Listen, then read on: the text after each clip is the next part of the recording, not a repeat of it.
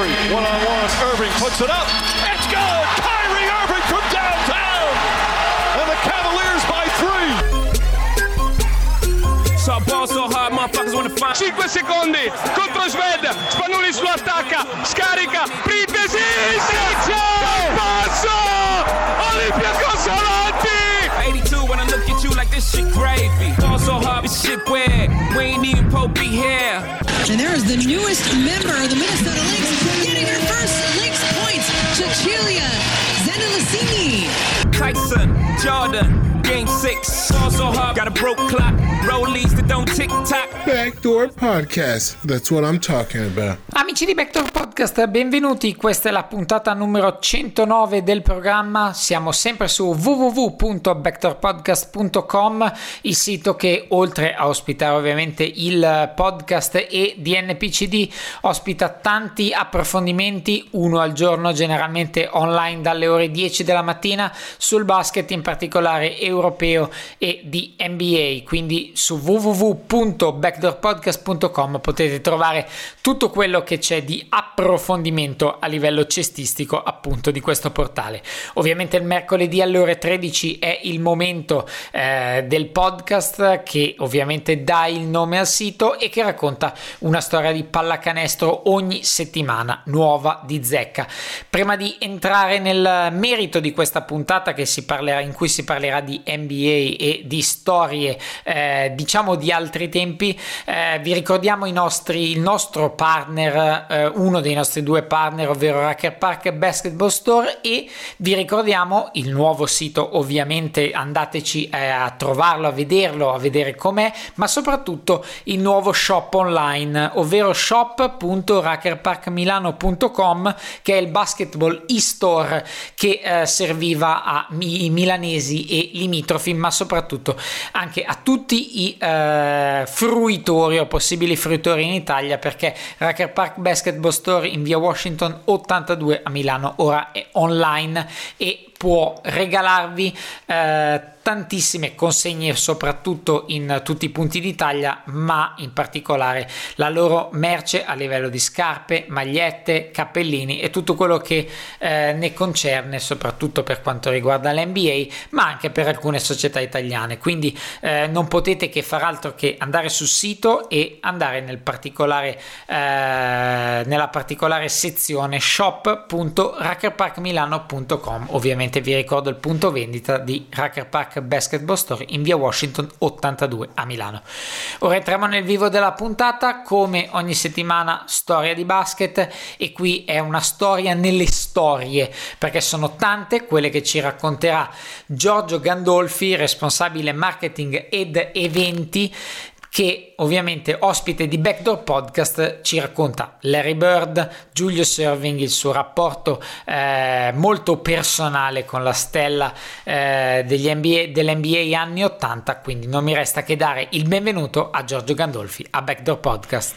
Eh, grazie innanzitutto di avermi invitato a, questa, a questo colloquio, diciamo, eh, porta indietro di, di tanti anni nel senso che mh, la prima volta che sono stato negli Stati Uniti eh, un novello Cristoforo Colombo nel 1976.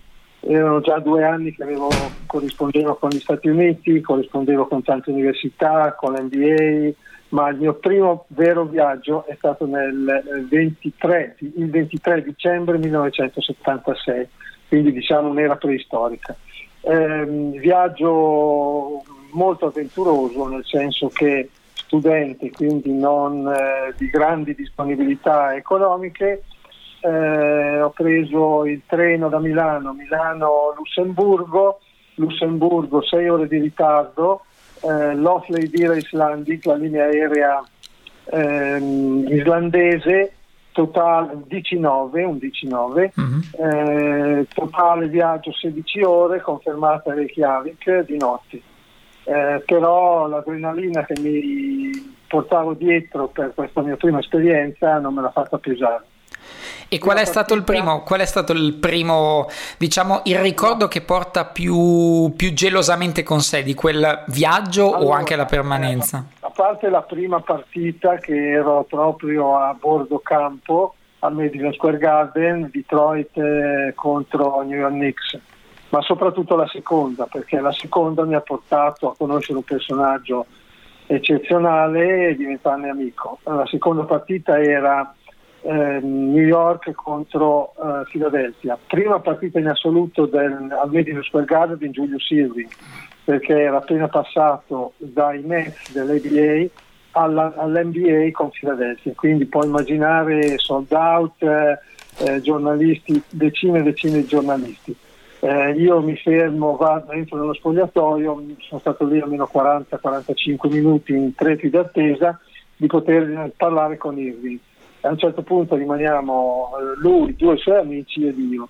Mi, mi avvicino timidamente e chiedo in inglese, non, adesso non è che sia un, un genio nel parlare inglese, però allora mh, mm, me la cavavo un po' meno, eh, chiedo se posso fargli un'intervista. Senza problemi mi parlo con lui una 15-20 minuti e poi mi dà anche il suo numero di casa. Da lì è nata un'amicizia, diciamo, eh, che si è protratta per tanti anni, nel senso che prima di tutto ehm, Filadelfia, ho visto tante partite a Filadelfia anche grazie alla presenza di, eh, di uno dei più grandi amici miei eh, che è stato Chuck Daly, eh, che era assistente allenatore di Filadelfia, poi dopo Detroit, poi dopo eh, Dream Team e così via. E quindi queste due cose, sia la presenza di Chuck Daly come assistente, sia eh, appunto questa mia conoscenza con eh, Julius, mi ha portato a, ad, essere, eh, ad essere suo ospite a Long Island, nella sua villa Long Island, in cui ero, il letto degli ospiti era circa alto 1,20 m, 1,30 m, quindi bisognava saltare, saltare per riuscire a entrare a sedervisi, a dormire sopra. Eh, poi dopo nella sua villa di Villanova, dove abitava quando era a Filadelfia, ehm, con campo da basket regolamentare, piscina, tre piani e l'ultimo piano, come ho scritto su BasketNet, eh, era tutto dedicato ai giochi, dal flipper al biliardo a tanti altri giochi, solo ed esclusivamente su quello. Ehm, da lì poi ho avuto la fortuna di eh, andare alle finali del 1980, assistere in religioso silenzio eh, dietro in, nella camera dei tre allenatori Billy Cunningham, Jack, Jack McMahon e, ehm, e Chuck Daly che avevano preparato una partita eh, particolare, io ho assistito alla, eh, al, a come avrebbero giocato, come avrebbero guidato la partita appunto contro i Lakers nel 1980. Eh, poi famosa, i famosi 47 punti, 42 punti scusate, di Magic Johnson l'ultima partita eh, senza Jabbar, vinta appunto dai Lakers a, allo Spectrum a casa dei, di Philadelphia. E eh, per, però... tornare, per, tornare, un attimino a Giulio Serving, il, il, tuo rapporto con lui è stato molto, molto intimo, molto di, di, amicizia, oltre a quello che poteva essere anche il lavoro che vi ha legato magari successivamente. Sì. C'è un, un, cimeglio in casa tua che è la scarpa originale sì. che ti ha donato in, allora, nel giorno del tuo compleanno. Assolutamente, è una scarpa che Giulio Serving mi ha regalato in occasione del mio compleanno a, a gennaio quando ero in, eh, a Filadelfia e che è un prezioso cimelio, anzi dovrò magari cercare di assicurarlo perché veramente penso di essere in Europa, penso di essere, se non l'unico, perlomeno uno dei pochi ad avere un cimelio così prezioso, oltre a tutte le eh, dediche che lui mi ha fatto eh, negli anni perché oltre a questo rapporto diciamo, eh, di, di, basket, di, di NBA, eh, poi io sono diventato responsabile europeo marketing ed eventi per il basket della Converse e quindi Giulio era uno dei nostri, dei nostri testimonial e con lui, stato, con lui, e con la famiglia sono stato a in Grecia, a Parigi, eh, in eh, un altro evento in Svezia e in Danimarca. E se dovessi scegliere il, l'aspetto, diciamo, umano, perché come giocatore l'abbiamo visto quasi tutti, o comunque sappiamo quasi tutto, se dovessi scegliere un lato umano di Julius che eh, magari non si conosce eh, vedendolo, avendolo visto giocare così, ma avendolo conosciuto personalmente, tu hai potuto eh, vivere, quale sceglieresti del suo carattere? Molto disponibile, molto disponibile, non la superstar spocchiosa come alcuni giocatori NBA, soprattutto in questi tempi, eh, ma estremamente disponibile. Io non mi, dimenticherò mai quell'altro eh, evento quando lui è venuto in Italia nel 1981 con una selezione NBA portata da un promoter italiano e mi era, mi era stato chiesto di eh, accompagnare, di stare in panchina con loro e Julius l'ho visto eh, disponibilissimo a firmare autografi, ma con una gran voglia di giocare e di dimostrare, non spocchiosa, ma ripeto ancora, ma con una gran voglia di giocare, di dimostrare, di rendere l'affetto che eh, i 10.000, gli 11.000, 10.000, 11.000 comunque sold out al palazzetto di San Siro eh, gli avevano tributato con striscioni, decine e decine di striscioni con Giulio Svillovi, Your Number One e cose di questo genere e lì hanno fatto una grande, una grande disponibilità, una grande umanità da questo punto di vista, senza, pur essendo uno dei grandi di allora, eh, non ha mai dimostrato spocchio, non ha mai dimostrato arroganza. E un altro... Che... Sì, sì, dimmi, dimmi. La, la, cosa che volevo sottolineare, che ho detto anche in, eh, su BasketNet, quando ho fatto quel, quell'articoletto su BasketNet, è questa, che eh, tutti ricordano sue schiacciate, eh, giustamente, perché è stato uno dei primi in assoluto a mostrarci questa, questa meraviglia del basket, eh, ma soprattutto le sue mani. Le sue mani sono mani, ehm, io direi di uno di 2,30, 2,40 di altezza, perché suo, ehm, l'ultima falange è doppia rispetto al, al normale oltre ad avere delle, delle mani grandissime, enormi, gigantesche, ha anche questa caratteristica fisica assolutamente unica che eh, gli permetteva di prendere la palla in mano come se fosse un, una palla da, da, da tennis. E uh, per parlare di grandi del passato, una cosa che uh, mi ha colpito dei tuoi racconti che ho trovato in giro è stata: tu hai una foto nel tuo studio con la coppia Red Auerbach e Larry Bird uh, in un palazzetto vuoto, ovviamente quello dei Celtics, prima di una partita. tu eri solito recarti con grande anticipo alle partite anticipo. e vedevi molto, che, molto che Larry Bird tirava 300 tiri prima della partita in solitudine ovviamente solo come riscaldamento. Questo penso che sia il massimo esempio, uno dell'etica del lavoro e due dei motivi per cui Larry Bird è diventato Larry Bird. Assolutamente, allora mi ricordo partita, una delle prime partite a, eh, lì al, al, Boston al vecchio Boston Garden che non esiste più, eh, perché avevo prima intervistato nel suo ufficio ehm, appunto Red Auerbach con tutta quella sua collezione che aveva in ufficio di pugnali, coltelli e cose di questo genere. Eh, poi dopo sono sceso eh, e c'era Bird che tirava 300, i suoi 300 tiri. Come, questa foto che ho appunto è, non c'è nessuno a parte gli inservienti. Eh, lì eh, poi era sceso anche Auerbach e io ho chiesto scusate posso fare una foto insieme? Gentilissimi hanno consentito e ho questa foto abbastanza unica di, loro, di loro due prima di una partita e loro due ovviamente due personalità incredibili, due campioni, uno della panchina e uno del campo. Eh, ti chiedo, essendo eh, da un certo punto di vista meno accessibile l'NBA in passato, eh, qual è stato il comportamento di alcune stelle, ce l'hai detto, ma in generale l'impatto da italiano con il mondo NBA, quindi vedendolo così da vicino? Eh, come ti sei sentito trattato in quei momenti da eh, chi gestiva, dai giocatori, dagli allenatori, da, anche magari dai giornalisti. Com'è stato l'impatto a livello umano con quella NBA che sembrava così lontana anni luce? Allora, dal lato giornalisti devo dire disponibilità massima, eh, ho conosciuto, ho parlato tante volte con Bob Ryan del Boston Globe, che è una persona eccezionale, eh, sono diventato amico di Alex Wolf, che è stato anche a casa mia più di una volta, che era Sport Illustrated, eh, e tanti altri ancora. Eh, un po' spocchia, ripeto, scusate la parola spocchia, ma è così, un po' di arroganza dei giornalisti di New York, anche se devo dire che ho un bellissimo ricordo, ehm, la mia prima partita c'era un eh, fotografo eh, il quale mi ha detto ma tu che cosa sei? Io sono italiano, ah, hanno fatto una foto.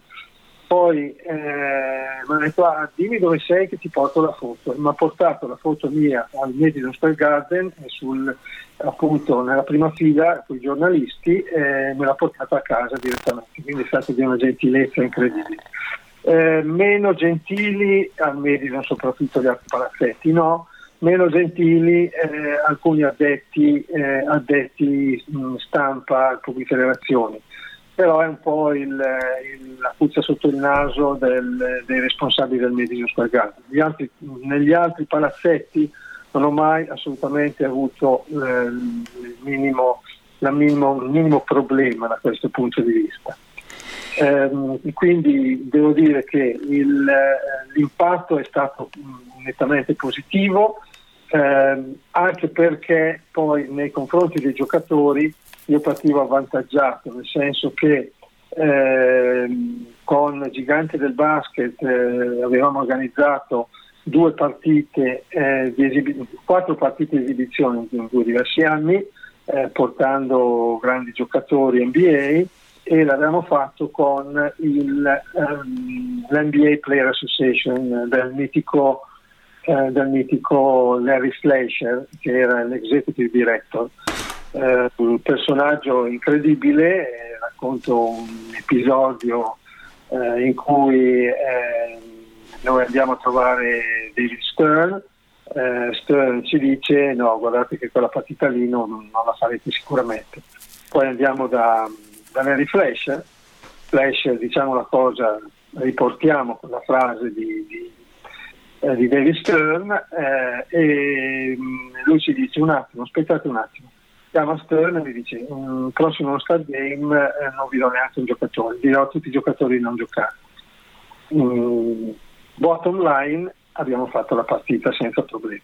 Quindi questa mia introduzione nei confronti dei eh, dell'NBA Player Association mi ha permesso tante altre cose, per esempio di fare quel mio libro eh, nel, 2000, nel, nel, 1987 con l'NBA Player Association, eh, girando due mesi in tempi diversi, tutti i palazzetti, prendendo, facendo foto, stop action foto, frame by frame, come si dice, eh, dei, dei vari fondamentali dei giocatori eh, lì non avrei mai potuto fare una, una, un libro così se non avessi avuto l'appoggio perché mi, sarebbe, mi, avrebbero chiesto non so quante migliaia di dollari solo per fare una foto. E due o tre episodi relativi a, al libro che quindi dicono, parlano del, eh, dei personaggi, caratterizzano alcuni personaggi, per esempio um, a San Diego Bill Walton, ha impiegato dieci minuti per spiegarmi nei minimi dettagli il rimbalzo, il, quando, come si cade con i piedi, dove devono essere, in che direzione devono andare, come devono essere tenute le braccia, come deve essere tenuta la palla e poi l'apertura. Dieci minuti esattamente.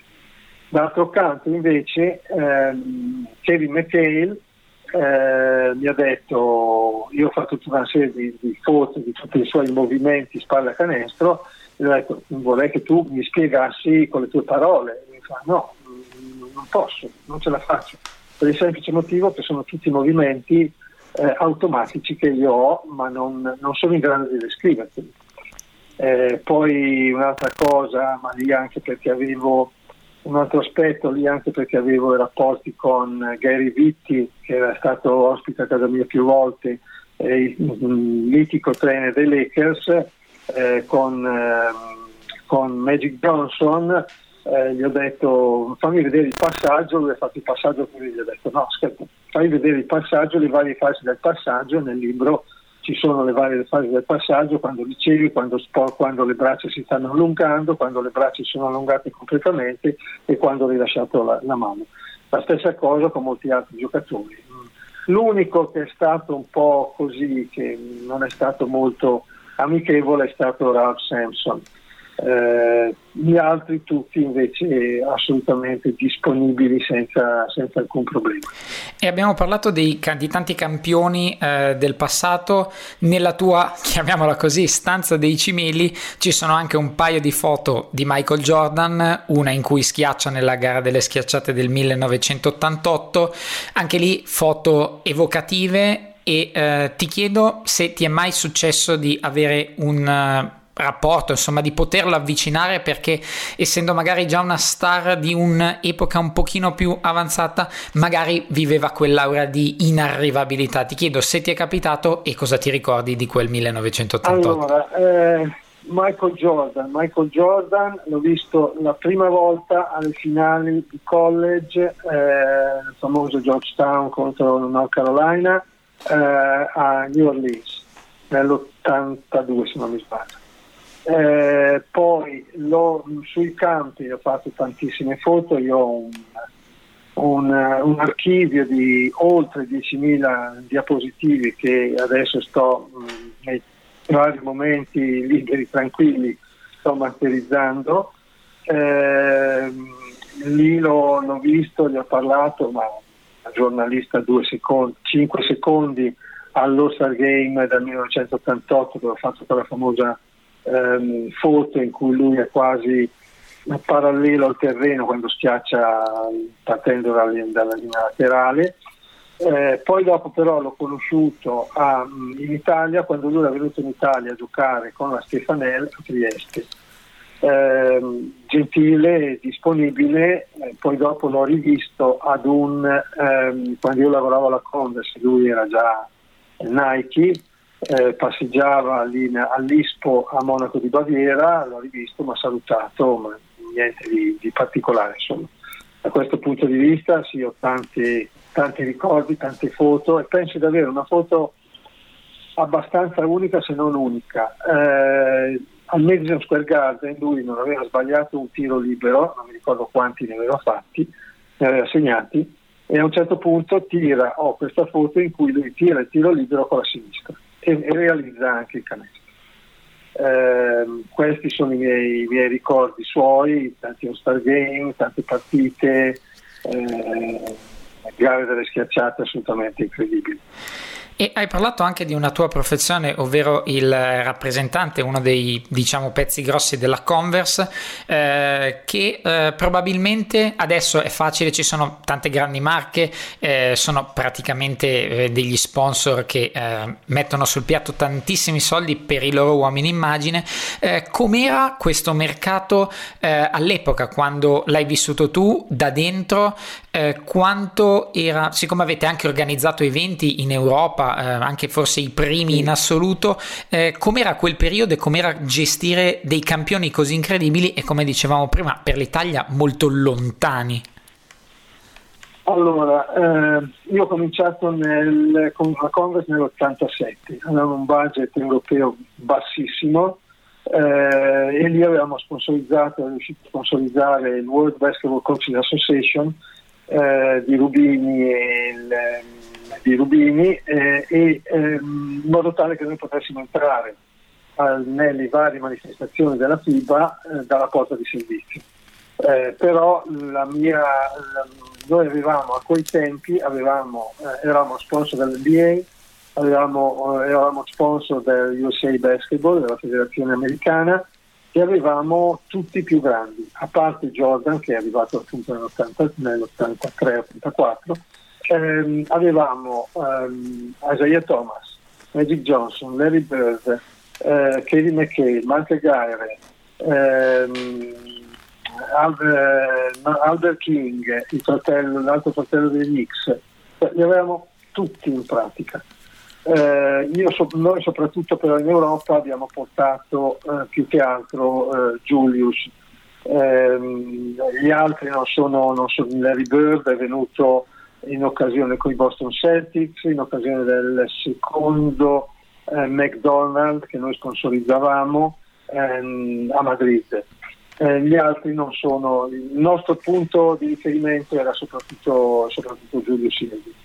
Eh, allora noi abbiamo avuto, eravamo veramente eh, i numeri uno perché eh, poi avevamo avuto, avevamo avuto anche la fortuna e mi era stata segnalata una squadra, eh, avevamo sponsorizzato la Jugoplastica.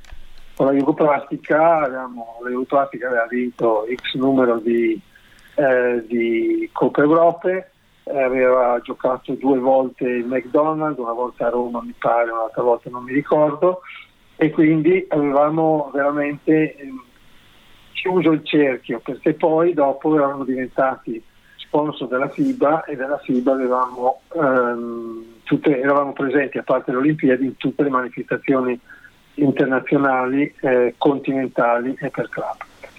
Eh, la, è, eh, la risposta alla tua domanda è essenzialmente era Julius, il nostro punto di riferimento in Europa, quello che voleva viaggiare senza problemi con lui, la moglie turquoise e i quattro figli. E poi avete anche, nella fattispecie tu come persona in organizzazione, eh, gestito il primo camp NBA in Europa, eh, in Germania se non ricordo male, con eh, allenatori del calibro di Paul Westhead, Lionel Hollins. Eh, Come è stata por- importare quel, quel, format? Immagino una grande soddisfazione. Ma allora, io avevo fatto, follemente, avevo fatto un camp l'anno prima, nel 78 se non mi sbaglio, eh, grazie anche all'aiuto di mio padre che aveva messo delle pezze eh, ai piccoli problemi economici che, eh, che c'erano. Avevo portato eh, John Custer, che poi è stato di North Carolina, che poi è stato assistente allenatore in varie squadre NBA, e ehm, Bill Olsen, l'assistente allenatore di Louisville. Da qui mi era nata l'idea di, eh, e l'avevo proposta a Bruno Bogarelli, allora proprietario di Giganti, di organizzare questa, questo evento. L'avevamo organizzato a Cremona, erano venuti 250 ragazzi da tutta Italia e soprattutto credo che un camp così di altissimo livello con personaggi, era venuto Jack Ramsey, Paul Westhead, Billy Port, eh, Lionel Hollins, ehm, ed altri ancora che in questo momento non mi vengono in mente. Poi da lì eh, si, è, mh, si, si, è, spostati a, a Salso Maggiore con altrettanti eh, validi allenatori, però il numero più alto di allenatori e di giocatori nello stesso momento eh, è stato sicuramente il primo camp eh, ehm, che abbiamo organizzato con Giganti. E eh, dal punto di vista giornalistico, invece, eh, ti chiedo eh, una cosa che ho letto, ma eh, chiedo conferma a te e poi magari la raccontiamo. È vero che la tua ehm, esperienza a giganti del basket è sostanzialmente iniziata perché hai mandato loro una lettera in cui gli facevi notare delle imprecisioni sì. nei loro articoli? Sì, allora, eh, io sono laureato in legge, mio padre è avvocato, mio zio è avvocato eh, non so perché ho questo tarlo del basket e ho cominciato a corrispondere con gli Stati Uniti, eh, farmi mandare gli artbook film, sono stato il primo in assoluto, nonostante ci sia un'altra persona che dice che è stato lui, a portare film dagli Stati Uniti, cioè mi mandavano dei film dagli Stati Uniti, tanto che addirittura, questo mi, mi inorgoglisce un po', eh, l'NBA mi ha chiesto dei film Super 8 delle finali del 78-79 che loro non avevano e li ho, ho regalati all'NBA. Ehm, eh, tutto questo mh, mm, negli anni 72-73, cose di questo genere. E ehm, da qui mi è nata questa passione, non so, non so perché inspiegabile, eh, e quindi cominciavo ad avere un certo... Mh, una certa familiarità col mondo dei college col mondo dei professionisti, leggendo molto.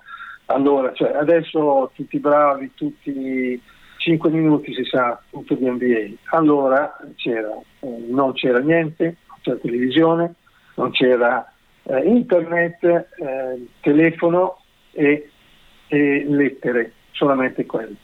Da lì è nata questa passione per gli Stati Uniti e eh, naturalmente il, avevo questa passione per il basket, eh, avevo, ero, compravo, tutti, compravo i giganti del basket e lo seguivo il basket americano. E mi ero accorto che in un paio di articoli eh, c'erano delle inesattezze. E allora ho scritto una lettera a Gianni Menichelli, che era allora il direttore, dicendo ah, siete una grandissima rivista, però guardate che avete scritto delle cose non totalmente esatte. Da lì mi è stato chiesto nel 74 di collaborare, ho cominciato a collaborare e da lì è mio, la mia grande passione per, eh, per, gli Stati Uniti, i miei 60-70 viaggi negli Stati Uniti, coprendo 13 All-Star Game, 9 mi pare 8 o 9 finali, eh, 6 o 7 finali di college e decine e decine e decine di partite di college, alcune di scuola media anche e di NBA. Per chiudere il capitolo dei cimeli, eh, racconta, dici due parole sulla scarpa che hai di Bernard King, ovviamente Converse, facile, eh, però è un altro cimelio decisamente importante della tua vasta collezione. Eh, scusami, non ho capito. Eh, la, la, scarpa di Bernard King. Ah sì, la scarpa di Bernard King, ehm, appunto come dicevo Bernard King era uno dei, eh, dei nostri testimonial, allora un grandissimo giocatore, uno dei top eh, scorer dell'NBA a New York eh, e lì semplicemente ho chiesto se me la dava, un, se me la, appunto mi, me la regalava e lui me la regalava. Non ho avuto eh, particolari, particolari eh, rapporti con, con Bernard King, a parte questo. E eh, invece che rapporti, in che rapporti sei con l'NBA attuale, eh, eventualmente contatti o comunque come la vivi l'NBA di oggi, avendo sostanzialmente vissuto tutto quello che hai vissuto nel, negli anni 80-90 nel nella grande ascesa dell'NBA? Ma allora, eh, io sono amico di, di David Stern da un po' di anni, ogni anno lo chiamo per fare gli auguri, ci sentiamo una volta ogni tanto. Eh, con, non conosco Adam Silver, però secondo me sta facendo delle ottime cose, assolutamente delle ottime cose. Eh, e non è facile, non è stato facile secondo me prendere l'eredità eh, di, di, Stern con tutto quello che Stern aveva fatto, ma nonostante questo secondo me sta facendo veramente molto ma molto bene. Eh, ho ancora dei contatti all'interno di NBA, tipo appunto Mike Benton, eh, vicepresidente credo ancora adesso degli arbitri, se non mi sbaglio, si occupa degli arbitri. Kimbo Huni, eh, che ha tantissimi anni che si occupa dei, eh, del basket internazionale. Nuovo, poi ho, ho, molti contatti con eh, gli Orlando Magic, eh, di Chris Dorso, il vicepresidente, eh, conosco bene anche Rick Wells, il presidente dei eh, Golden State Warriors. Ehm, e ho contatti con altri personaggi tipo Quinn Snyder e Igor Kokoskov dagli Utah Jazz ai quali ho fatto, eh, ho fatto le congratulazioni proprio l'altro giorno. Eh, e ho anche altri contatti con altre, con altre società, anche perché poi eh, frequentando, cioè essendo stato invitato da Barcellona a calcio eh, da due anni, eh, che, organizza, che organizza da due anni questo evento bellissimo che si chiama Sport Technology, eh, lì ci sono molti personaggi NBA, da quelli dei Chicago Bulls al, sono rimasto assolutamente impressionato dall'arena alla nuova arena digitale dei Sacramento Kings, quindi non ho gli stessi rapporti continuativi di tanti anni fa, però continuo, continuo anche perché eh, negli eventi di sport marketing che organizzo cerco sempre di portare dei eh, personaggi NBA. Eh, faccio un esempio, l'anno scorso ho portato via Skype all'International Sport Convention di Ginevra eh, Chris Dorso che ritengo sia veramente un personaggio incredibile sia come dal punto di vista umano sia dal punto di vista professionale e quindi anche nei miei eventi cerco sempre di portare, ho portato il professor William Sutton, del quale siamo molto molto amici, che per sei anni è stato vicepresidente team marketing NBA, una carica creata apposta per lui da Stern.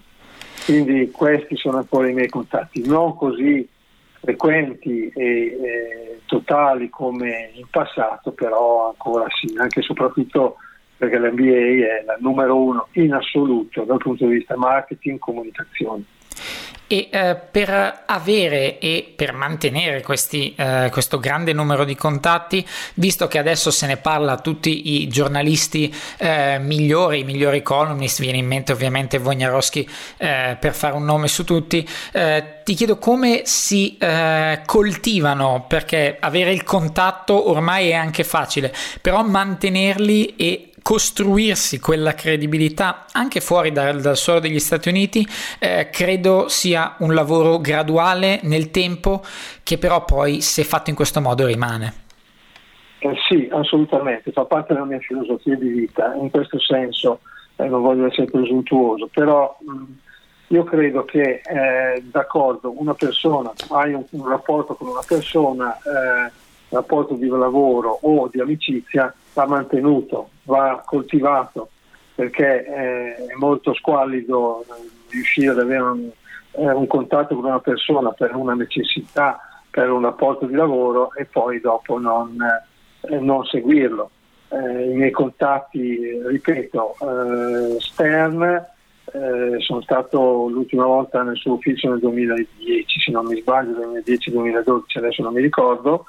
Eh, però è un contatto che ho coltivato nel tempo perché ho fatto la prima intervista nel 1984 tre o quattro giorni dopo che lui era diventato, pochissimo dopo che lui era diventato commissioner, però io ho sempre mantenuto un certo tipo di rapporti. Poi dopo ci siamo visti per la Converse, eh, per gli Oscar Game, eh, per i McDonald's, però va mantenuto il rapporto, mm, perché è anche una forma di rispetto prima di tutto verso se stessi, ma anche una forma di rispetto anche nei confronti delle persone che, che ti hanno dato una mano. E io credo che sia assolutamente fondamentale. No? Non mi piace la persona che ti chiede un favore o che lavora con te una volta, poi dopo eh, si dimentica completamente. Il rapporto va mantenuto indipendentemente che una persona ti possa servire o non ti possa servire più. È stato un aiuto, ti ha dato qualcosa, va, secondo me, se la persona vale, logicamente, va, vale nel senso di persona, dal lato umano, oltre che dal lato professionale, va sicuramente mantenuto. Questo è, credo che sia una delle mie, chiamiamole qualità, eh, non so se definire la qualità o meno, che eh, mi hanno sempre contraddistinto. E per chiudere ti chiedo eh, Visto che eh, tutt'oggi eh, per la passione eh, guardi, vivi di basket ancora tanto, eh, ho letto una delle tue considerazioni sul basket di oggi, la questione fondamentale, eccetera, senza voler necessariamente entrare nel parallelismo, si stava meglio quando si stava peggio vecchio nuovo. Eh, come vedi tu il nostro basket italiano in questo momento storico e cosa vedi per un immediato futuro? Vedi della luce in fondo al tunnel? C'è tanta strada da fare? Cosa si può fare? No, secondo me siamo rimasti indietro molto, ma molto molto, cioè si è superato anche la Germania dal punto di vista del, dell'organizzazione delle, delle, società, della Lega, eh, sono veramente molto ma molto ma molto bravi. Quindi eh, Vedo, prima eravamo, noi eravamo i primi 15 anni fa, 20 anni fa, eh, il, gli spagnoli erano, venuto, erano venuti a, a, studiarci, mi ricordo, eh, adesso ci hanno superato in tutto, ci ha superato loro, ci ha superato la Germania, ha superato anche altre, altre realtà.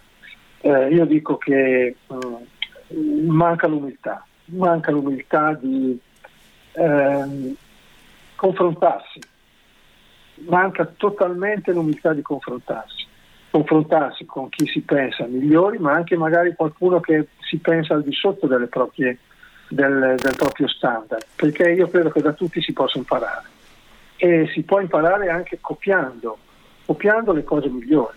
Ci manca questa, questa volontà di eh, confrontarci, questa è una cosa secondo me fondamentale.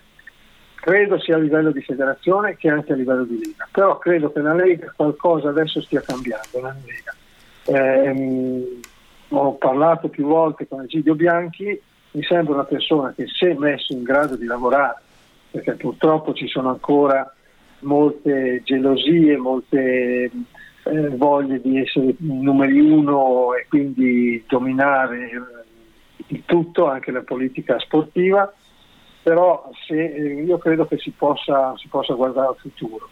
Eh, dal punto di vista dei, dei giocatori italiani, eh, sono d'accordo nel dire che eh, sì, ce ne sono, però vorrei sapere quanti di questi giocatori italiani, eh, sì, giovani, durante l'estate lavorano per migliorarsi. Mi piacerebbe fare un sondaggio da questo punto di vista, perché io mi ricorderò sempre eh, Tim Duncan, il quale lavorava ogni estate su un particolare suo, mh, mm, del suo attacco, un movimento, un qualcosa che aggiungesse qualcosa al suo, al suo repertorio offensivo. Quindi eh, credo che manchi questa umiltà di lavorare, umiltà di imparare, umiltà di migliorarsi. Questo credo che sia assolutamente fondamentale nella vita, ma anche e soprattutto nella pallacanestro. Siamo indietro, siamo indietro, eh, dobbiamo veramente eh, lavorare, lavorare molto. Io ti ringrazio tantissimo dei tuoi racconti, che è stato un, veramente un piacere eh, ripercorrere questa strada con te e penso che ne avrai altri migliaia, quindi magari potremo fare una seconda parte. Intanto grazie quando mille. Vuoi, ben, ben, volentieri quando vuoi. Grazie mille e buon proseguimento. Figurati. Ciao. Ciao, ciao grazie. Ringraziamo ancora Giorgio Gandolfi per averci portato indietro un pochino nel tempo, ma soprattutto con tante storie, tanti aneddoti, tante curiosità all'interno dell'NBA degli anni 80 e 90, quella che era rivestita da un alone di miticità e anche inaccessibilità da un certo punto di vista. I campioni dell'NBA sembravano così lontani, mentre lui ce li ha fatti vivere veramente da molto molto vicino, ovviamente sul campo, vissuti personalmente personalmente come Larry Bird, Giulio Serving e tutti quelli che ci ha raccontato. Prima di lasciarvi ovviamente vi ricordo il secondo nostro partner non in ordine di importanza ma semplicemente in ordine numerico di questa puntata, Mind Gap in via Cortatone 5 a Milano e vi ricordo una serata che prescinde un po' dalla pallacanestro ma tro- mi troverà come moderatore, ovvero la Roberto Gotta NFL Night al Mind the Gap in via Cortatone 5 a Milano il giovedì, quindi domani per chi ci ascolta diciamo in relativa diretta, domani dalle ore 20 e 30 si parlerà della storia dei Super Bowl che Roberto ha vissuto in diretta, ovvero on site, ci racconterà tutti gli aneddoti e le particolarità che ha vissuto in questi anni, tantissimi Super Bowl vissuti dal vivo, tantissime storie da raccontare, tutte racchiuse in una serata ovviamente al Mind Gap in via Curtatone 5 a Milano. Simone Mazzola, ovvero io sarò il moderatore, ma questo è relativamente importante. L'importante è che ci sarà Roberto Gotta che racconterà i suoi Super Bowl dell'era recente vissuti tutti rigorosamente dal vivo. Quindi appassionati NFL e soprattutto amici appassionati NFL di appassionati di basket che seguono Backdoor vi invito semplicemente a recarvi al Mind the Gap, prenotate il vostro tavolo e sarete in pole position per ascoltare la Robert- Roberto Gotta NFL Night. Ora è davvero tutto per questa puntata di Backdoor Podcast, vi ricordo www.backdoorpodcast.com che ormai conoscete molto bene, le nostre pagine social Facebook, Twitter e Instagram su cui ci potete trovare e cui in cui potrete sempre essere aggiornati. E infine iscrivetevi alla newsletter che trovate direttamente in home page. C'è un form in basso loggatevi, iscrivetevi e sarete sempre informati su tutto quello che riguarda Backdoor Podcast con una mail riassuntiva ogni domenica della settimana in articoli e podcast ovviamente. Io vi ringrazio per l'ascolto, vi ringrazio per il supporto, vi ringrazio per i sempre crescenti ascolti che riscontriamo nelle nostre statistiche e non mi resta che augurarvi una buona settimana di pallacanestro da Simone Mazzola. Curry, one on one. Irving puts it up. It's good. Kyrie Irving from downtown. And the Cavaliers by three. so hard, motherfuckers wanna find 5 secondi contro Sved, Spanulis lo attacca, scarica, Pripesi, Sergio, passo, Olympiacos avanti! Shit gravy. Fall so hard, this shit weird. We ain't even Pope be here. And there is the newest member of the Minnesota Lynx getting her first Lynx points, Cecilia Zendelicini. Tyson, Jordan, game six. Fall so hard, got a broke clock. Rollies that don't tick tock. Backdoor Podcast. That's what I'm talking about.